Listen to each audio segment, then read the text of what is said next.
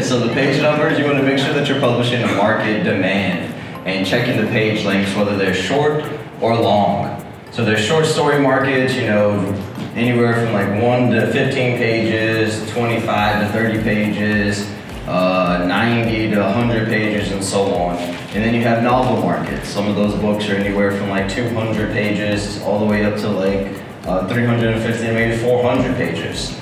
So the reason that's important though is because these markets are already trained for this kind of stuff. So if you have a short story and you're publishing it in a novel market, it may not sell. I don't want to say it won't sell, like a few copies, you know, or so, but that's not the audience. You want to publish it into a short story market where they're already used to consuming these short, quick reads. Um, so that way you get the, that way you get those sales on your book. So you want to make sure that you're in the right place and positioning yourself that way.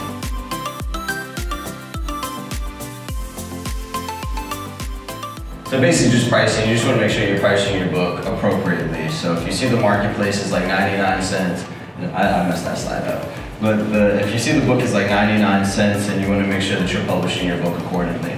Um, if you see that the market demand is $2.99 or $3.99, $4.99, these people are publishing those books in the marketplace at those prices, then it would make sense for you to publish your books at those prices as well so that you can capitalize on those royalties.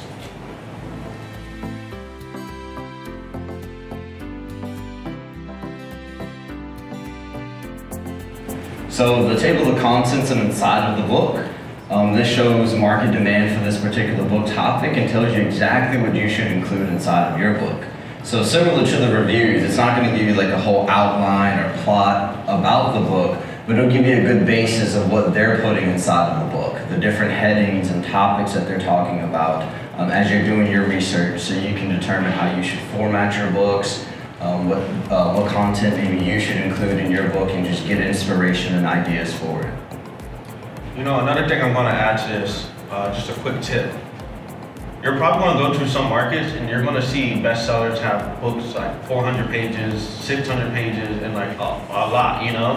Uh, what you want to do is go to the table of contents, like to look inside of the book, look at their table of contents, and see what they put in their book. Because you're gonna notice a lot of authors put like bonus content in their book just to extend pages.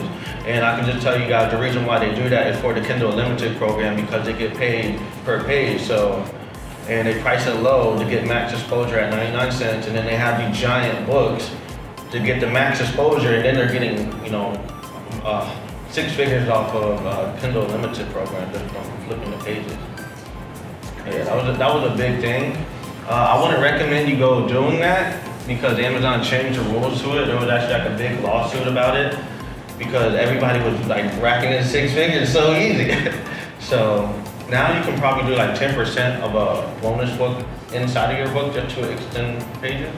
So definitely check those out. Always really like look inside of your competitor books. You know, the books that you're modeling.